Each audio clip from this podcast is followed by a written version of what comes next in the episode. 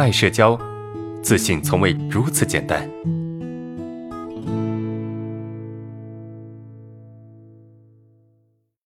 大家好，我是阿伦。由于学员的特殊原因，今天的问题由我来口述。接下来想提问的同学啊，依然用录音的形式发给我们。投稿方式在音频下方。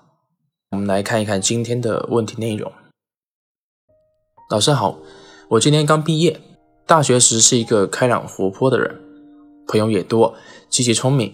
但毕业租房子，遇人不熟，为了房子的事情操心了一个月，绞尽脑汁，然后陷入了持续的抑郁状态，长达四个月。自己在这个过程中变得越来越敏感，和朋友说话也变得胆小怯懦，甚至啊不敢在教室走动，觉得大家都在看着我，走路也浑身不自在，见熟人也不会聊天说话了，完全像哑巴一般，觉得特别尴尬。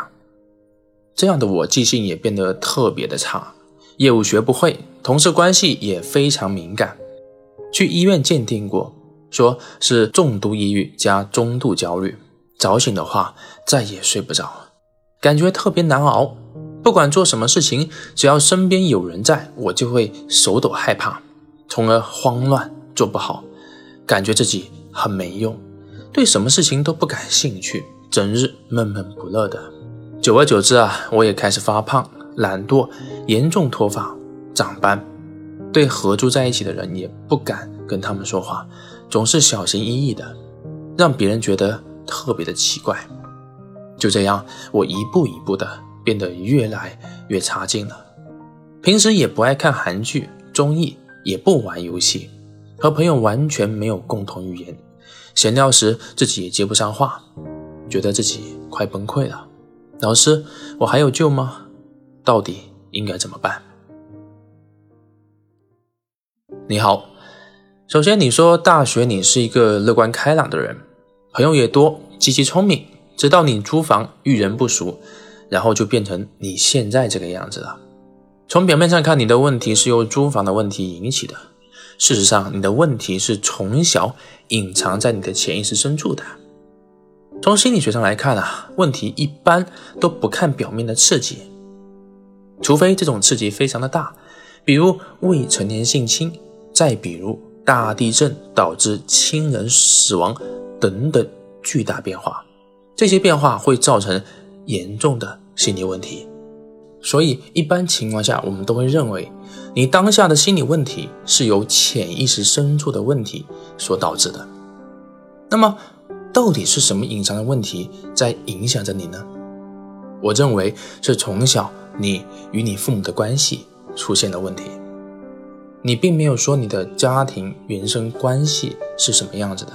所以我也没有办法进行细致的分析，但是可以肯定的是，你的问题肯定不是简单的租房问题导致的，这只不过是一个应激事件罢了。其次，你现在变得非常的抑郁，对什么事情都不感兴趣，社会功能严重受损。如果你的诊断没有错的话，那么你应该接受一定程度的药物治疗，结合心理治疗。因为你所处的环境太过困难了，完全靠你自身的能力是很难自救的。这个绝对不是危言耸听。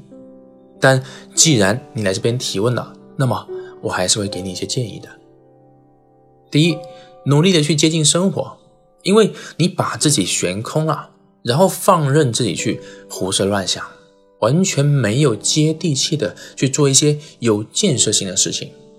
这只会让你的价值感越来越低，情绪状态越来越糟糕。所以你应该去找一些事情来做，哪怕只是简单到一点点的家务也是好的。